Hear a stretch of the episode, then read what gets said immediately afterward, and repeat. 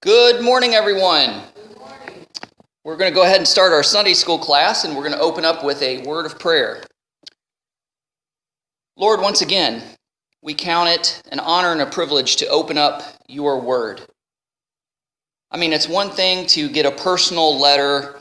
Uh, I remember when my uncle was in the nursing home and he was at the end of his life, and he received a, uh, a, a, certificate and a personally signed letter from then President Ronald Reagan.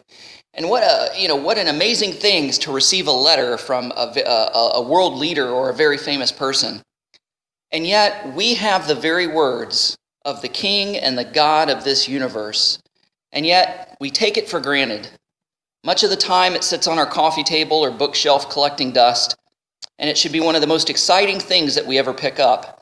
Because they aren't just human words, these are living words, words of life. Uh, your word says that about itself that it's sharper than any two-edged sword and, and, and knows how to divide and, uh, and judge between the uh, soul and the spirit and the intents of the heart. So, Lord, we know that your word is powerful to transform and to change when nothing else could. So, Lord, we ask that you open up our hearts and our minds to be receptive to your word this morning. Help us to know what your word is trying to say to us so we can apply it to our hearts and our lives and our minds. And uh, we love you and we praise you.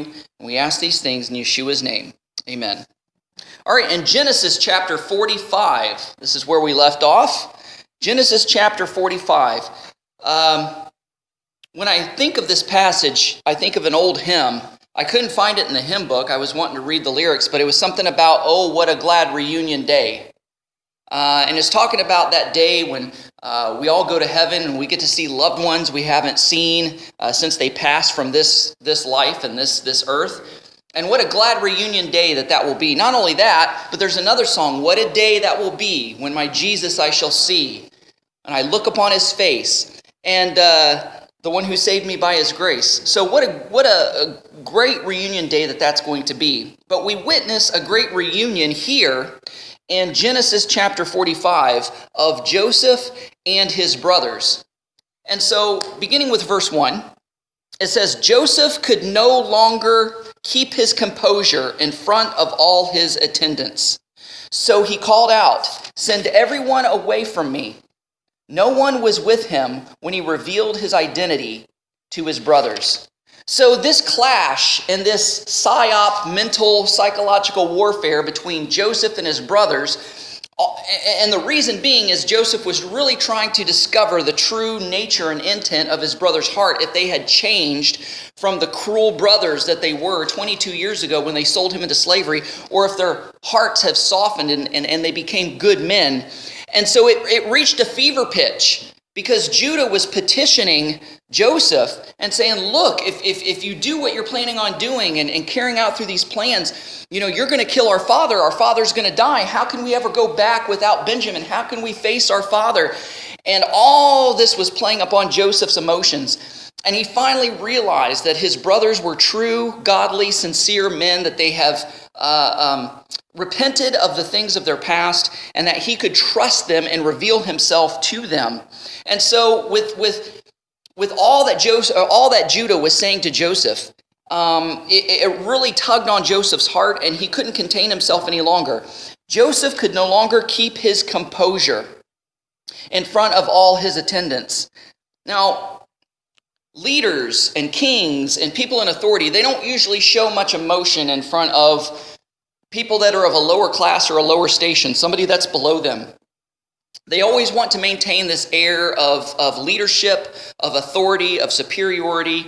And uh, a lot of times leaders were considered quasi divine, and they didn't want to uh, show any of their human side or their human frailty because a lot of times back then, emotion, the expression of certain emotions, was considered weakness. And uh, so, for various reasons, uh, Joseph wanted to send his attendants away. Not only that, but we're about to see a very personal, private, intimate uh, thing take place between him and his brothers. It was a family matter. It wasn't a matter for public scrutiny. It wasn't a matter for uh, uh, the public knowledge. So he sent his servants away. And I don't think that he did it maybe in a rash or mean way, because later on we see how much his servants loved uh, Joseph.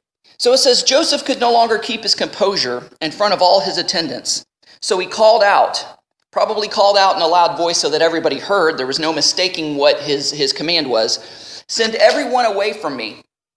No one was with him when he revealed his identity to his brothers. So, this identity thing, another reason he sent his attendants away is for the possible reason of how he might have had to reveal himself to his brothers. So, Judah's persuasive argument, his defense of Benjamin, uh, and willingly sacrifice uh, himself instead of Benjamin, convinced and broke Joseph down. Um, so, rules were, um, you know, like I said, the, the, the, rulers were groomed so as not to show or appear any kind of emotion or weakness in front of servants, and that's one of the reasons he told them to leave.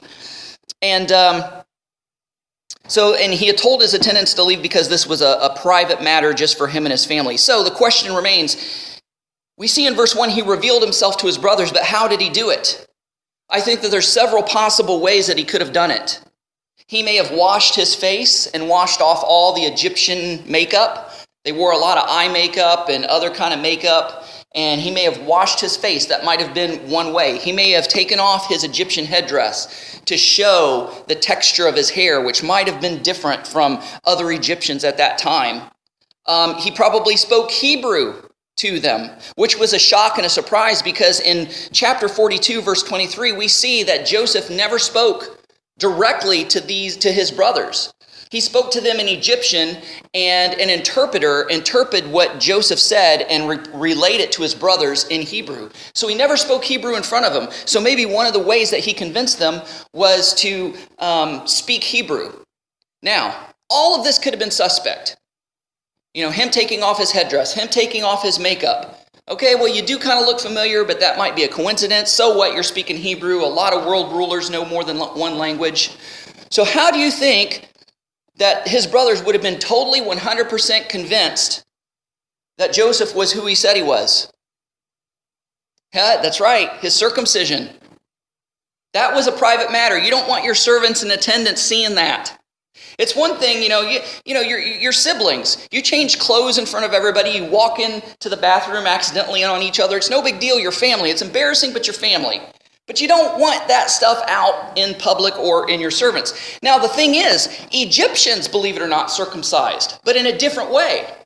The men of Egypt would circumcise, all they would do is make a slit in the foreskin and would create two flaps of foreskin. And that was the Egyptian way of circumcising, whereas the Hebrews, they removed the entire foreskin.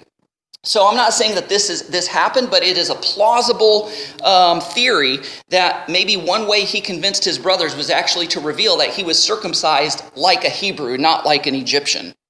So moving on to verse two, it says, "But he wept so loudly that the Egyptians heard it, and also Pharaoh's household heard it." He wept for two reasons. He wept for joy, for joy that his brothers were truly repentant, for joy that his father was still alive, for joy that he was reunited with his brothers, but also for pain because of the 22 years he had been separated from his father, the 22 years he's been estranged from his brother, his brothers, and the 22 years that he's been away from his his uh, direct blood brother uh, Benjamin. So it was a mixture of joy and pain. Could you imagine the conflicting emotions, just, just feeling everything at the same time and it all just coming out in one big show of emotion, one big explosion? So it says the Egyptians heard it. So could you imagine the, the rumor mill? You know, they, they, he sent his servants away. They just heard him a big outburst. They heard him crying, but they didn't know why. They didn't know if it was for anger, if it was for joy, if it was for pain. So all they could do is speculate at this point. You know, rulers were never to appear weak and vulnerable. And that's why he, that's one of the reasons why he sent him away.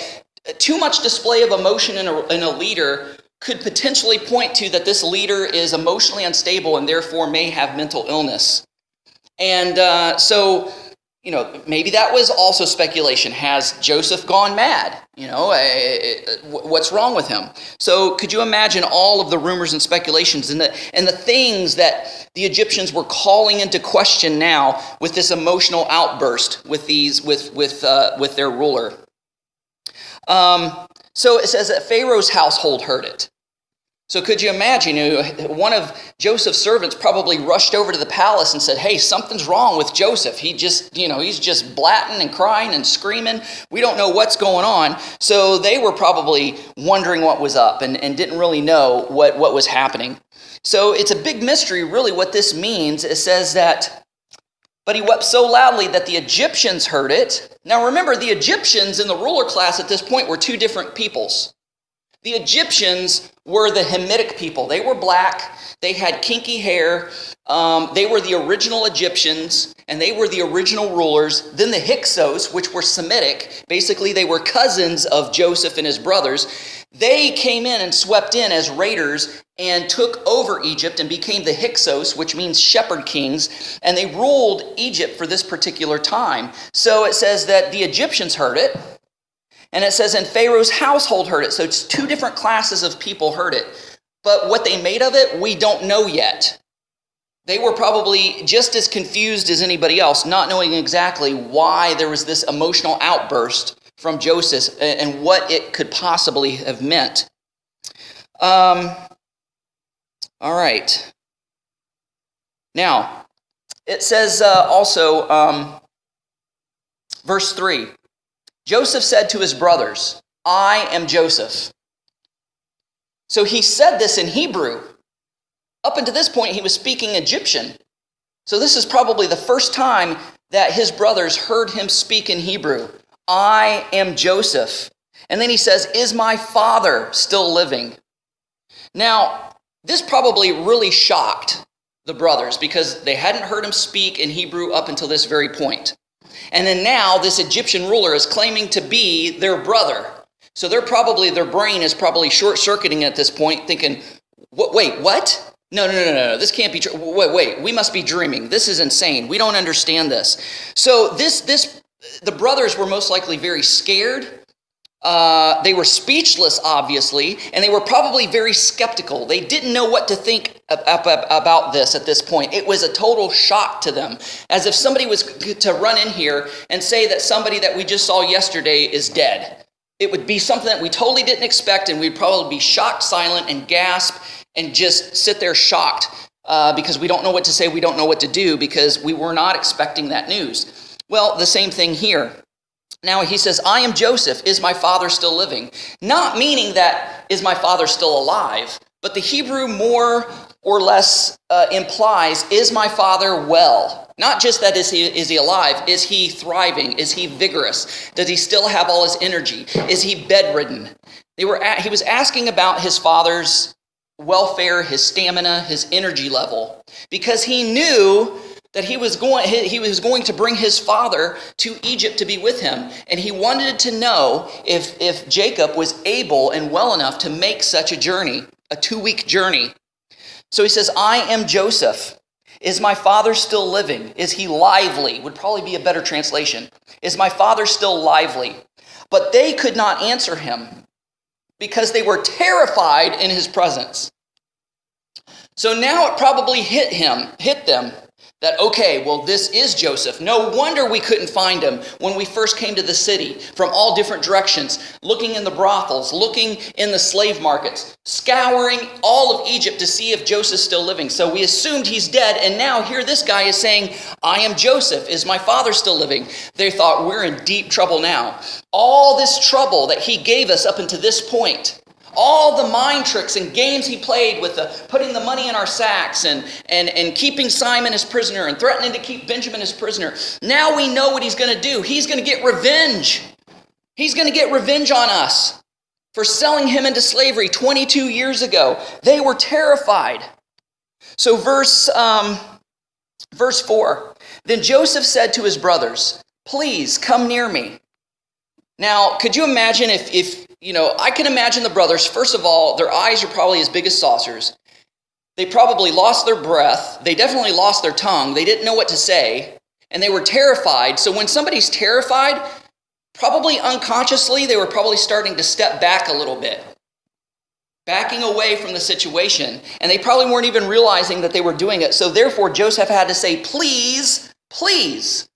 Not a command, not you do this now. It was, it was a heart cry. Please come near me. He's trying to comfort them. He's trying to reassure them that he has no ill will or intent towards them. He's like, please come near me and they came near. They came near because they were afraid of what would happen if they didn't. They still didn't trust Joseph at this point. They were still terrified that he was going to get revenge, but he said, Please come near me. And they came near. He said, Again, this is the second time, I am Joseph, your brother. He said, The one you sold into Egypt. He's reminding them of what they did. He's like, just in case you think that I'm some kind of, uh, kind of an imposter, I know the backstory. So he's giving them details that only Joseph himself would know. I am Joseph, your brother, he said, the one you sold into Egypt. So he had to repeat who he was because the brothers were obviously scared and speechless, likely backing up or shrinking back. And so he had to say, Please come near me. And the brothers were, were so fearful of some kind of revenge or reprisal. And verse 5 And now don't be grieved or angry with yourself for selling me here, because God sent me ahead of you to preserve life. So finally, all the puzzle pieces finally fell into place for Joseph, and it was that aha light bulb moment. You know, finally, this, this, this flashback of the two dreams that he had of his brothers and his mother and father bowing down to him as the sheaves and as the stars and as the sun and the moon. And and all this finally come to fruition and it fully come to pass. And so therefore joseph says don't be grieved or angry with yourself. The reason he's saying don't be grieved or angry with yourself because the whole time joseph was testing them putting the money in the sacks keeping simon prisoner threatening to take benjamin as prisoner and all this kind of stuff he was testing them and he was seeing, he heard them because they were speaking in Hebrew to each other, thinking that he didn't understand what they were saying. But he heard every single word that his brother said throughout this whole drama. And he heard his brother say, See, it's because we sold our brother into Egypt that this is happening to us. God is paying us back. You know, we did wrong and now we're paying for it. The chickens have come home to roost. And so he heard this, and so he was convinced that his, his brothers were very sorrowful and remorseful and regretful for what had happened. And so he's trying to comfort them and reassure them. He's like, Don't be grieved or angry with yourself for selling me here. Because, so now Joseph is also giving a reason why this happened. You know, you, you wanted to get rid of me. You were jealous of me. You hated me. I can get, I get it. I see it. I was a cocky, young, arrogant, know it all. I was daddy's favorite, so I don't blame you for being mad at me. I can understand that. You meant to get rid of me. You meant to kill me. You meant evil upon me. But even though you meant evil, God used it for the good. He says, Don't be angry or grieved with yourselves for selling me here because God. You thought you were in control. You thought you were the ones who were hatching this plan against me. But God was behind it the whole time. God sent me here ahead of you to preserve your life. Romans 8 28, for all things work together for good, for them that love the Lord and are called according to his purpose. Joseph, without saying, basically said to his brothers, God is in control, he's sovereign. He allowed this to happen. He permitted this to happen. He knew, God knew I needed humbled. He knew it was going to take me 20 some years to be humbled to the point to where I could be the, the, the, leader and the patriarch that dad always wanted me to be in order to lead this family right, in order to preserve this family during this famine. So this was all God's doing, it wasn't your doing. Um, all right, now, it's also interesting here that this is teaching us a little lesson of giving people the benefit of the doubt. Because we're fallen human beings, our fallen nature automatically wants us to assume or expect the worst in somebody else. But in Jewish tradition, you're, also, you're, you're always, and I should say Christian tradition as well, where we, we should always give the benefit of the doubt uh, rather than be accusatory. Uh, give somebody the benefit of the doubt until they give you evidence not to. If something looks bad, something looks off, something looks shady, but you don't have any proof, give that person the benefit of the doubt. And I use this example uh, uh, several times, but I think it's a good one.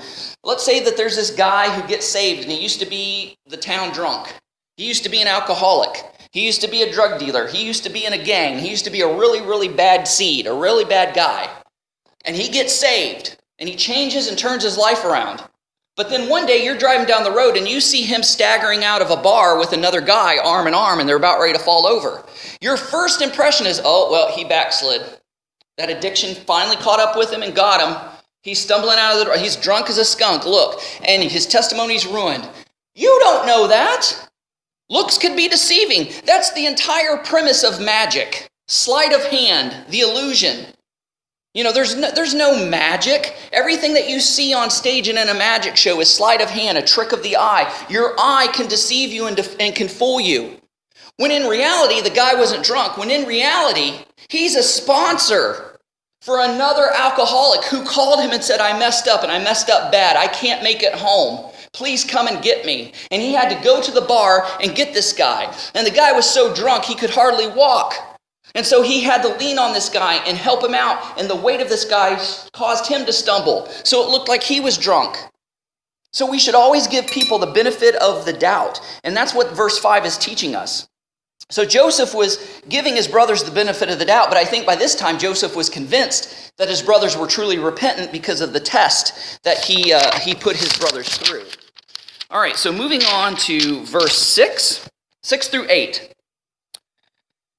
For the famine has been in the land two years, and there will be five more years. Five is the number of grace. Five is also the number for law. Law and grace go together. We think that they're opposites and diametrically opposed to each other, but they're actually like, like a Reese cup. They're peanut butter and chocolate. They're meant to go together. Law and grace are meant to go together. So it says there's two years of famine that's already been in the land. There's five more years without plowing or harvesting. God sent me ahead of you to establish you as a remnant within the land and to keep you alive by a great deliverance. Therefore, it was not you who sent me here, but God. He has made me a father to Pharaoh, Lord of this entire household, and ruler over the land of Egypt. So Joseph here proclaims God's sovereignty. God is in control even when it doesn't look like he is. How, how could it even look like God was in control? When Joseph was thrown in a well, he was almost killed, he was sold into slavery. Then he gets accused of falsely accused of rape and put in prison. Doesn't seem like God's anywhere in the picture in that scenario. But he's saying God is sovereign, and he knew what it would take to break me. He knew what it would take to get me to be the right kind of man. So God's sovereign. I went from the guttermost to the uttermost. Um, all right, verse 9. So he's telling his brothers, return quickly. Now, maybe when it said in verse 1 and 2 that he could no longer contain himself, but he wept loudly, maybe this weeping was twofold. He was weeping out of joy because now he can finally reveal himself to his brothers and his family could be reunited. But he was also weeping in sorrow because he had to turn right back around and send them away. It's like saying, hello, okay, goodbye. it's that fast. So he said in verse 9, Return quickly to my father. He's basically saying, Time is of the essence here. Time is of the essence here. Return quickly to my father and say to him, this is what your son Joseph says God has made me Lord over all Egypt. Come down to me without delay. So, okay, you're, you're talking a two week journey there. Let's say it'll probably take a week to pack up everything, and then a week's journey back. So, you're talking about a month, a month and a half before Joseph would ever see his brothers again and his father for the first time in 22 years. So he wants it, he wants it fast. It can't come fast enough. Return quickly to my father and say, This is what your son Joseph says God has made me Lord over all Egypt. Come down to me without delay. You can settle in the land of Goshen and be near me, you and your children and your grandchildren, your flocks and your herds, all you and all that you have. There I will sustain you, for there will be five more years of famine. Otherwise, you, your household, and everything you have will become destitute. So here we see Joseph stepping up finally into that prophetic uh, leadership position that he dreamt about. That prophetic leadership uh, uh, uh, position that his father always intended him to take. Because he was the, the, the guy with the coat of many colors. He was daddy's favorite. Dad already chose him to be the next ruler and the next patriarch. And we see a succession of failures. Reuben failed because they tried to sleep with, with uh, uh, Jacob's concubine. Simeon and Levi failed because they were next in line to be firstborn. They, they uh, slaughtered the men of Shechem. And so Judah was standing in the gap here as firstborn. And so we see that Judah took the place of the firstborn as being the spokesman for the brothers while they were in Egypt. He's the one who ultimately convinced Joseph not to keep Benjamin. And he's the one who caused Joseph to break down and cry. Now, you have two leaders here. And we know prophetically what happens in the future. We know that there is, that, that, that, the, that the kingdom of Israel will be split. It was united under Saul and David. But and, and, under Solomon. But when Solomon's son Rehoboam came on the scene, he made a big bad mistake and didn't listen to the elders, but listened to his peers, and the kingdom was ripped in half. You had the kingdom of Judah, which was Judah, Levi, and Benjamin. Then you had the kingdom of Israel, also known as the house of Ephraim. They were the other tribes that says, We don't want nothing to do with David's son. And so we see this here because Joseph his sons are Ephraim and Manasseh. Joseph is the kingdom of Ephraim. Joseph is the house of Israel. And he's got this leadership position as Pharaoh, as a Pharaoh type figure. But we also see in the same exact moment that Judah is also uh, the firstborn, and he's the leader of all the brothers, symbolizing the, the kingdom of Judah. So we see that kind of taking place here as well. Now, um, talk Goshen. Goshen was kind of the outskirts of Egypt. It, okay, let's put it in, let's put it in perspective. Let's New York. Everybody is pretty familiar with New York. There's New York City, New York, New York, and that's the Big Apple. That's where the seat of government is. That's where you know the business Wall Street is. That's where all this stuff takes place, and it's hustle and bustle and busy. And then, what? A couple hours away, you have the Adirondacks, you have the Catskills. You have these this plate. You have even Amish people living just a few hours away from New York City.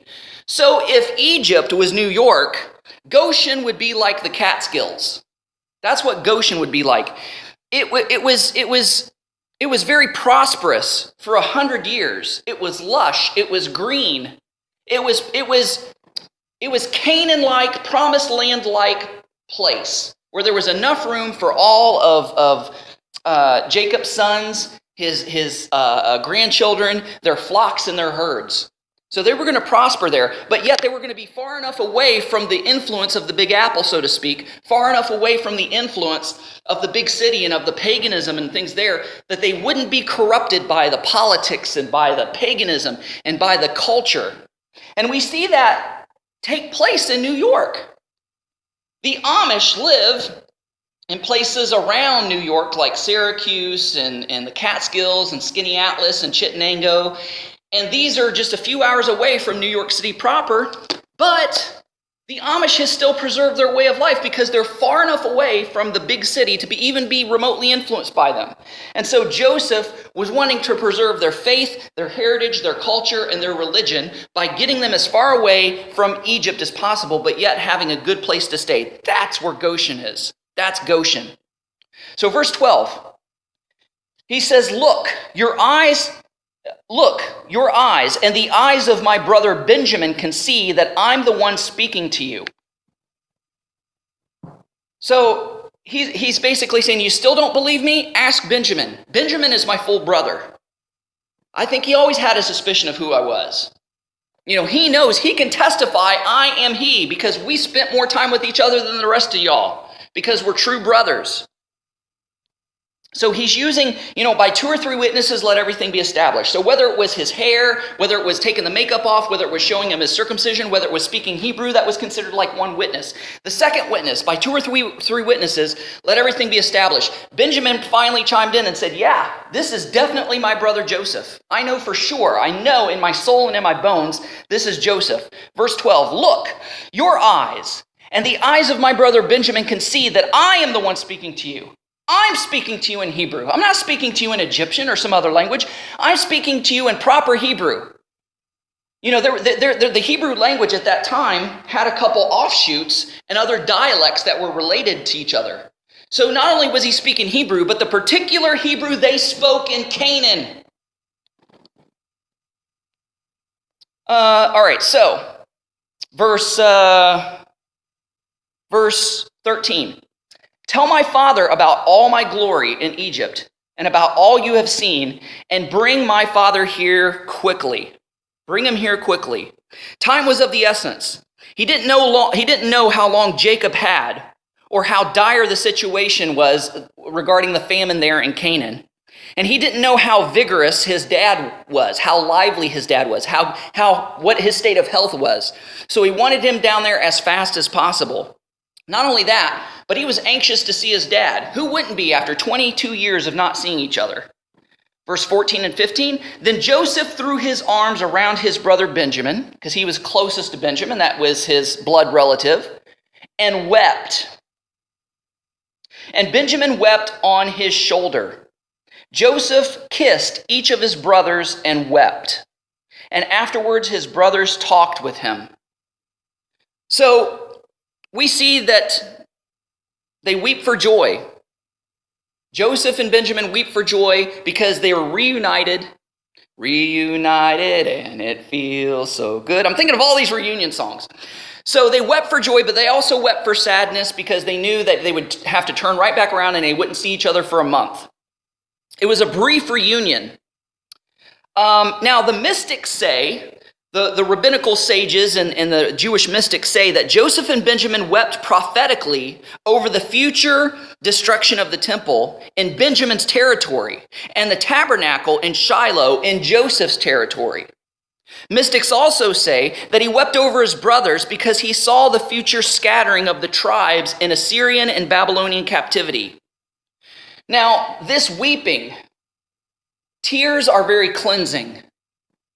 Tears are very cleansing. I know that when I've been upset with somebody, I know when I've been mad at somebody, I know that when I've had a grudge against somebody or felt ill will towards somebody, and we sit down and we talk it out, and we end up forgiving each other and crying, it's like that crying releases that anger. That crying releases any bitterness, any grudges, any hate. And it's as if those tears are a spiritual water that just cleanses your dirty soul. So a cleansing took place here, a healing took place here between him and all of his brothers. It was a beautiful thing to see. Tears cleanse and purges. Verse 16 When the news reached Pharaoh's palace, Joseph's brothers have come. So finally, all the rumors have been put to rest. We know exactly now why Joseph was weeping and wailing and crying. It was, it was a mystery before, but we know it now. Pharaoh and his servants were pleased. Now they were pleased, Pharaoh was pleased because remember, the, the Pharaoh was a cousin, so to speak, of Joseph and his brothers. They were both Semitic. Came, both came from Abraham, some way, somehow. Not only that, they were pleased because they not only respected Joseph, they loved Joseph. And there's a difference. Any leader can, can, can uh, get respect. But not every leader can get love. Now, for instance, again, another MMA example, if you'll excuse me. The Diaz brothers, Nick and Nate Diaz. I cannot stand those cocky, arrogant fighters. They think they're all that. They cuss and swear. They put everybody down. You know, I, I, I don't love them at all, but I respect them and the reason that I respect them is because they are the best fighters on the ground. They, like, these MMA fighters, They can not only fight standing up, but they can fight on their back. And it's very rare that you can get a fighter that can fight on their back. So, because of their athleticism, because of how good they are fighting on the ground on their back, they're just as good fighters on their back as they are standing up. I have a high respect for Nick and Nate Diaz because of that. But I don't love them. They're not my favorites. I like to, I want to see them lose because I can't stand them. They're cocky, they're arrogant, but I respect their fighting skills. Now, with a leader, you can respect a leader because of his smarts, because of his acumen, because of his skill, because of his cunning, because of the decisions he makes, but you may not like the leader. You may not love him because you have no respect for his morality. You may have no respect for his character, but you do have respect for his leadership. Joseph had the best of both worlds.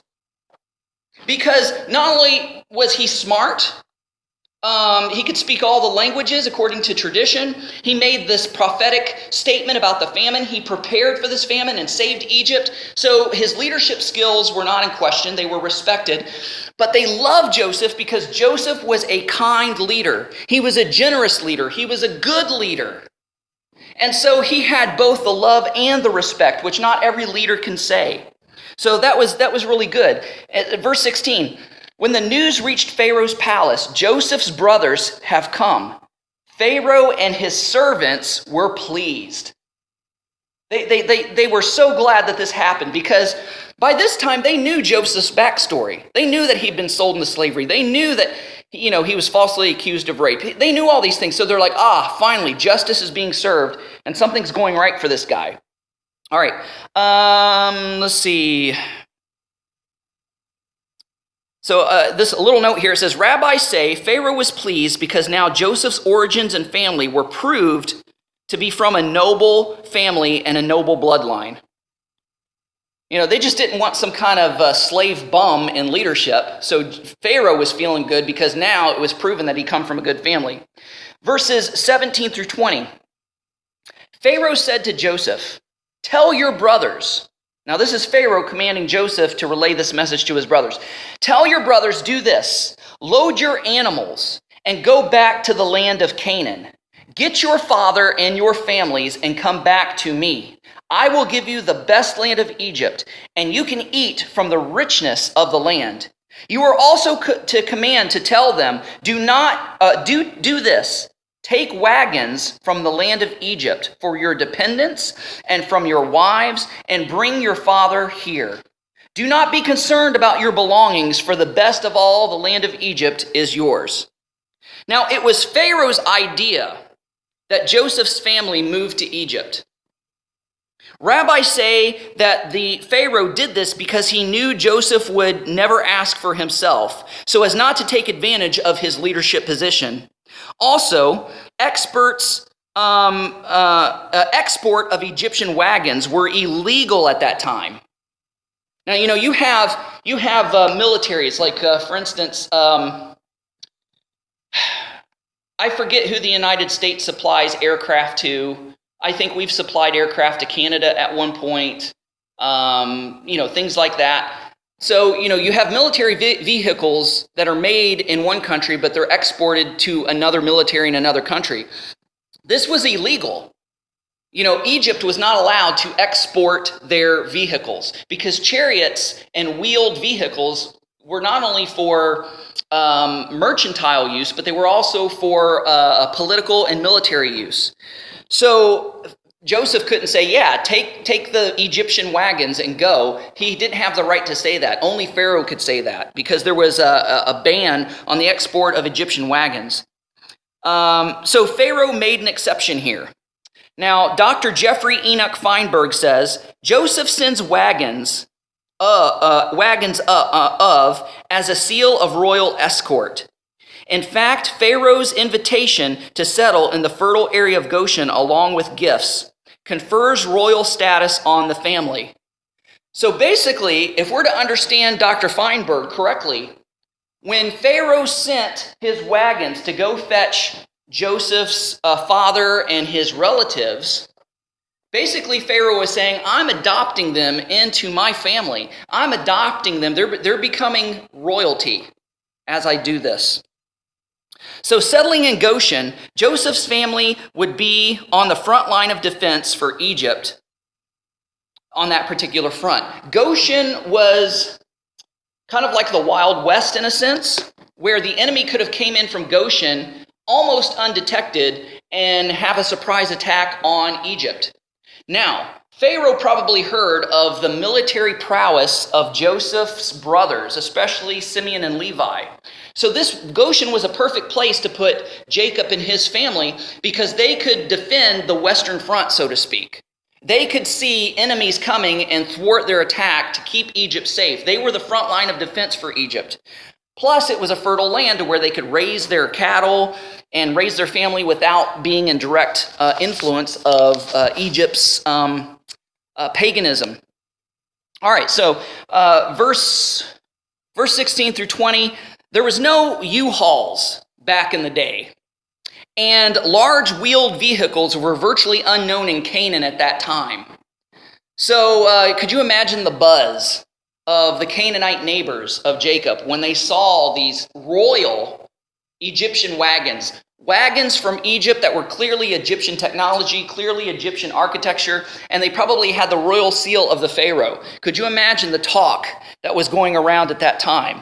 So, verse 21 says, The sons of Israel did this and Joseph gave them wagons as Pharaoh had commanded, and gave them provisions for the journey. Now, just to back up really quick at verse 20, I forgot to mention Pharaoh said, Do not be concerned about your belongings, for the best of the land of Egypt is before you. He's saying, Just bring yourself and your, your, your uh, family and your cattle.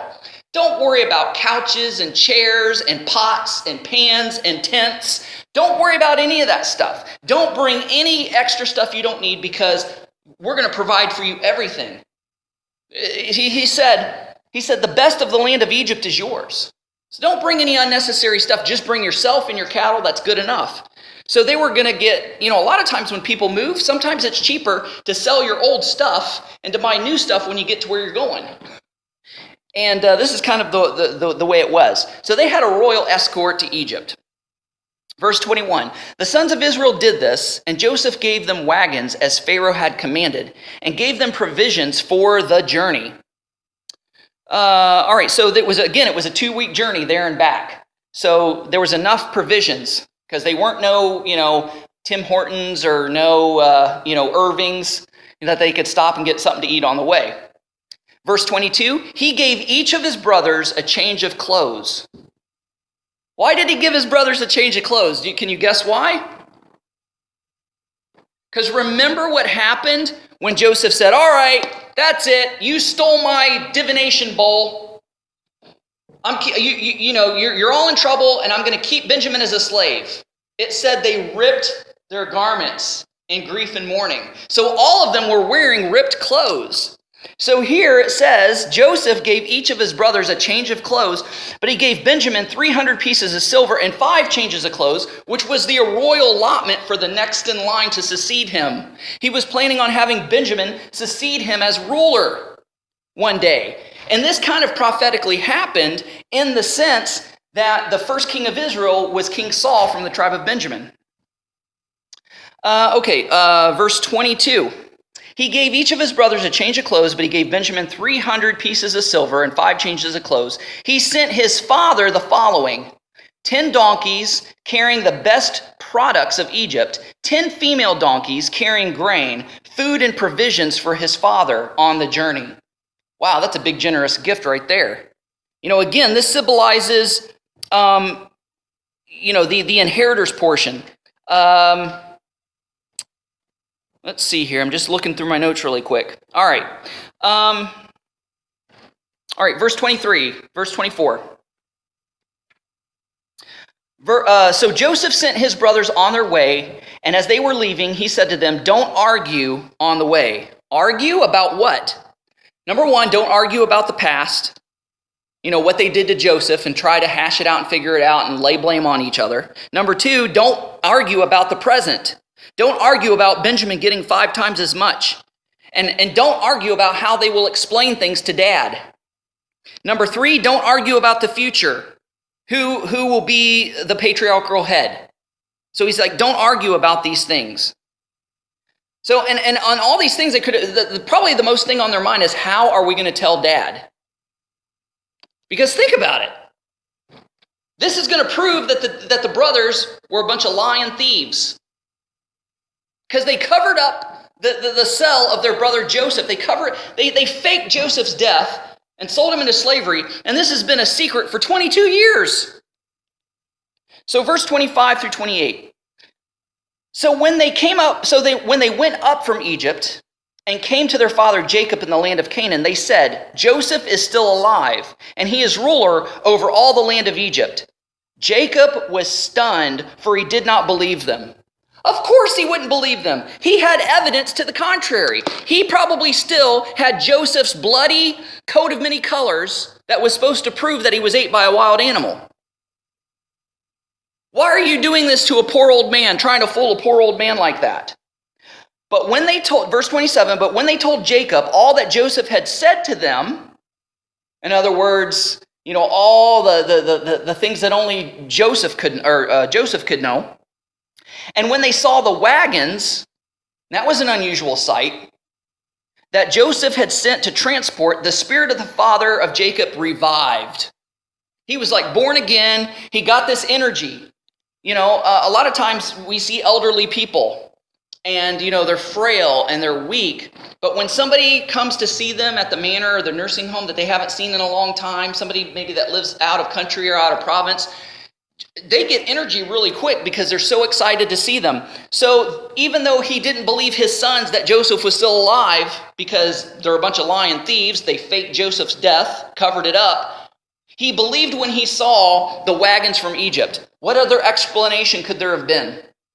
I, his, his sons were great warriors, but they couldn't take an Egyptian army. So he, he, he said, This has got to be true. But when they told Jacob all that Joseph had said to them, and when he saw the wagons that Joseph had sent to transport him, the spirit of their father revived. So, um, so I, I think maybe that Jacob probably uh, remembered Joseph's dreams and was saying this is a prophetic fulfillment of all of Joseph's dreams. Um, all right, verse 20. All right, verse 28. Then Israel. Ah, you see the name change there? They were calling him Jacob this whole time because Jacob symbolizes his flesh. Jacob symbolizes his fear. Jacob symbolizes, oh, woe is me, the, the whole world's going wrong and everybody's against me. But it says in verse 27 that when he saw the wagons, Jacob's spirit revived. And then in verse 28, he's not called Jacob anymore. He's called Israel. Israel is spiritual, Israel is faith. He's walking now in faith. Then Israel said, Enough! My son Joseph is still alive. I will go and see him before I die. 22 years had passed. That's a lifetime to most of us. 22 years is a lifetime. So, what a glad reunion day on both fronts. When he finally revealed himself to his brothers, and here at the very end of the chapter, when he's about to see his father for the first time in 22 years. And we're going to see that beautiful reunion next Sunday in Genesis chapter 24. So let's go ahead and close with a word of prayer. Heavenly Father, we just want to thank you for this uplifting uh, and this uh, great passage, Genesis 45. Help us, Lord, to, to get the most out of it.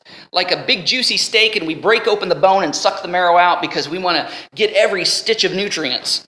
And so, Lord, help us to be able to apply these things to our lives as well, and also to see the spiritual applications and the spiritual parallels between Joseph and Jesus and Joseph and maybe even our lives and, and, and, and, and when people betray us and when people do us wrong and how we're supposed to, to uh, um, react uh, to those things. And Lord, we love you and we praise you and we ask these things in Yeshua's name. Amen.